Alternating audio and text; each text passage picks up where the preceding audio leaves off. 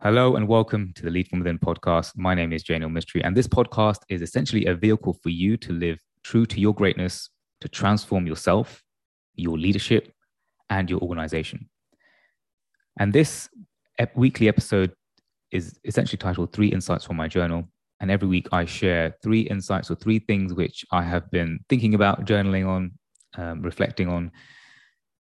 And my intention for you, uh, for me to, to share this with you, is essentially so you can reflect on this as well so you can transform the way that you see yourself or a situation. And then ultimately for you to then perform and get the results that you really want to create results and outcomes internally as well as externally. So in this episode i'll share three things. Number one is essentially coming from an article which I read in Harvard Business, uh, Harvard Business Review uh, this edition, which is July August edition, and there's an article in this edition uh, that's titled "The C-suite skills that matter most." It's, it's it's essentially saying more than ever, companies need leaders who are good with people. And the article is essentially um, sharing some research that was done on kind of looking at what um, C-suite executives uh, or the job title or job descriptions of of kind of C-suite um, executives, and how increasingly over the last few years, social skills have become even more important than they were before, and skills that essentially mean that you're good with people. And so, I guess one could generally call this, as they refer to in the article, um, as well as in in the world of work these are i guess what, what would we call softer skills you know listening communicating speaking empathizing things that will allow you to be good with people and really meeting people where they are. And obviously harder skills being the more technically orientated skills. So i was reading this article and kind of well what came to my mind was firstly this is no surprise. Um, i don't know why it's taken so long for people to realize that actually being good with people is actually you know essential for leadership. Um, we've all had leaders in our lives where we've not resonated with, as well as the leaders that have really led us perfectly and um, that have really kind of led us in, in a way that we would like. And so, um, for me personally, the best leaders in my life have, have been the ones that have allowed me to um, flourish, prosper, and for them to lead me, it has required them to really understand me and, and to connect with me. Um, and so obviously being good with people and, and at the same time you know the times where i've led other people um, it's always been where or because i have met them where they are i've been really good at um, you know the, the, fundamental skills of listening and communicating and you know understanding each other and connecting with people um, so your own personal reflection will, will probably you know be the same. Obviously, there have been great leaders in the past where technical expertise is required, but without the softer skills here, um, that's completely pointless. So I'm kind of glad that this is com- coming about and it's becoming more obvious. Um, but essentially, the, the explanation which they've given in the article is this I'm going to quote this Large companies today have increasingly complex operations, heavier reliance on te- technology, more workforce diversity, and greater public accountability for their behavior. Leading under those circumstances requires superior listening and communication skills and an ability to relate well to multiple constituencies. And so, my reflection here is firstly, why do we call this soft skills? I think generally we, we perceive softer skills to be less important than harder skills, which are the more technically orientated skills in the workplace. Um, I think these are really fundamental skills. These are the foundation skills that we all should be working on in the workplace, um, as well as outside of the workplace. Listening, superior listening, speaking, really understanding each other, and how can we best, you know, practice superior listening and communication and speaking? Well, I think that first starts from listening to ourselves. If we do not create time to listen to ourselves, to connect with ourselves, to um, speak to ourselves to some degree, then that's going to impact the way that we speak and listen to others. And so I think the first thing, my reflection here is the more time that we create for ourselves to connect with ourselves as leaders. And, you know, this doesn't necessarily need to mean that if you're not leading an organization, this doesn't, uh, uh, you know, count towards you. Well, actually, the way I see it is we are all leaders in our own lives. We are, I see, you know, all of my clients, those who are in C suite, those who are, you know, owners of their own businesses, but all those who are not, they're still C suite of their life. They're still the CEO of their life. And so, um, the more time and space that we create for ourselves, I think the better we are at listening to them to other people because we we're, we're more we're coming from a more grounded place.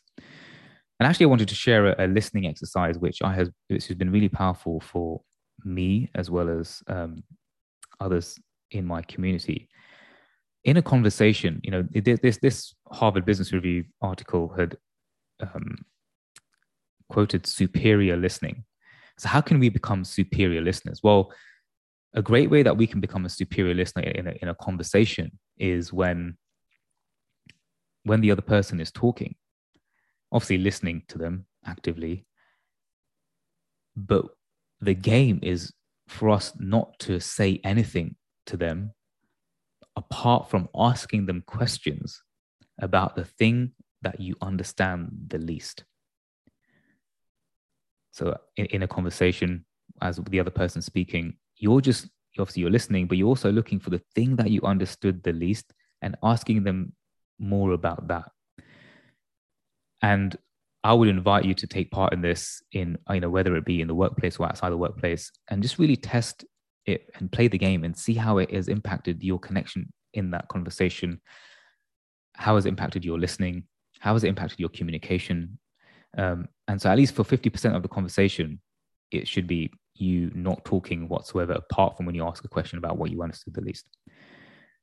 This one exercise has been really powerful for me in the workplace as well as outside the workplace, and also as a coach, um, coaching, um, because I think that you know all of us are our own coaches as well as within an organization. Um, coaching is an essential tool, an essential skill for leadership. Cool.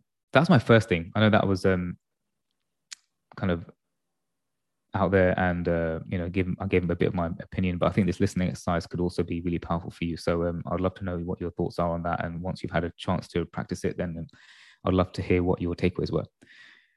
Cool. The second thing was um, the the distinction about you know being in our own mind versus being on the court. Now, I think you know a, a, this. This actually came this morning when I was having a conversation with one of my clients who's an entrepreneur. He's you know recently just gone all in on on, on kind of making his business happen, and um, you know really creating what he really wants to create in the world.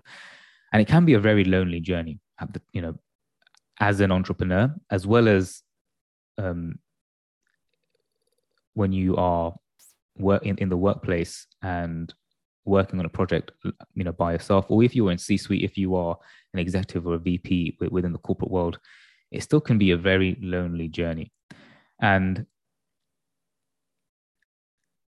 what i noticed from my own personal reflections when i have been in these situations as as, as i built my business etc as i'm building my business currently um, and as i'm working on on on the business and you know sometimes my my work my work is very isolated. And there are times when that is healthy and there are times when that is unhealthy.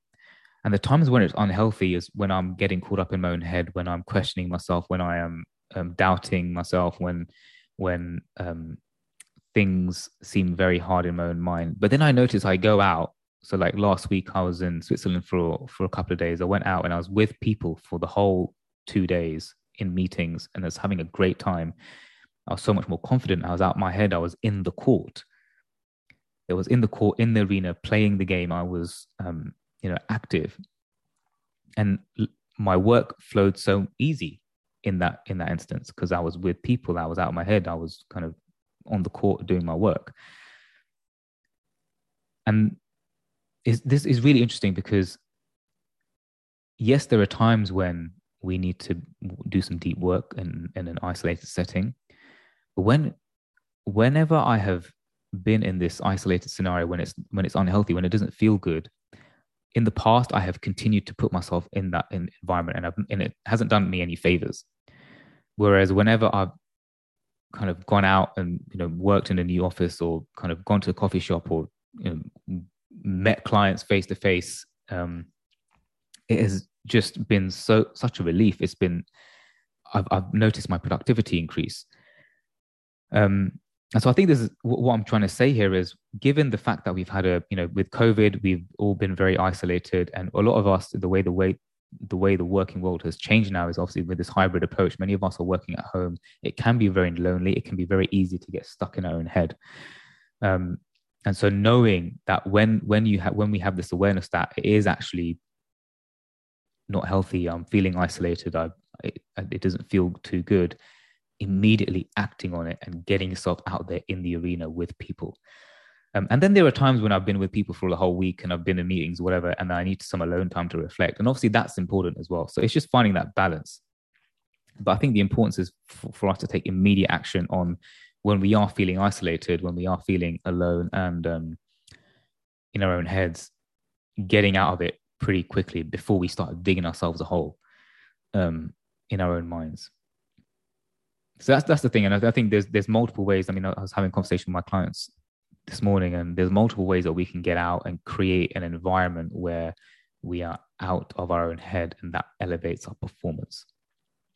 But I don't think this is just relevant to entrepreneurs or leaders in organizations. I think for anyone, given the last couple of years that we've had.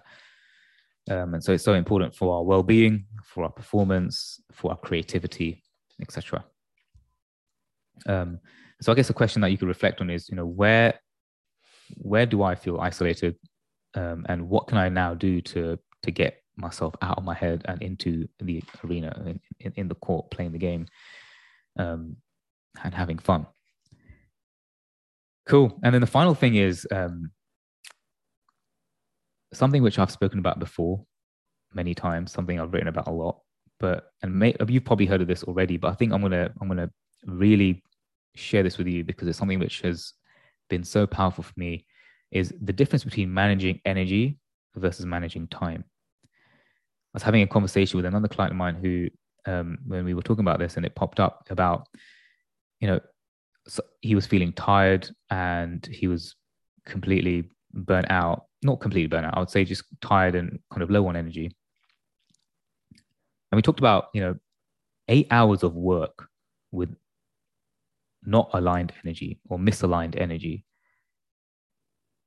is I'm not saying it's pointless, but it's it's not as effective compared to one hour of work with an aligned state of being and an energy that is extremely high and it feels really good and doing an hour work of work in that state. And so there's a there's a difference between the amount of time that you spent on on a certain task which is the linear way of looking at life and a different in a state of being in an energy which is a non-linear way of looking at life.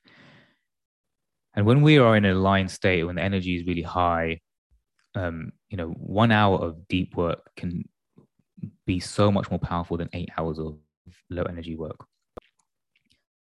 And you life will experience like you know this is not i'm not here to tell you what to believe. I'm not here to tell you what to do but your own experience will guide you. Like if you look at time when you are most high performing when what state of being were you in? Were you stressed? Were you anxious? Were you calm? Were you relaxed? Were you feeling good? Were you in a good energy?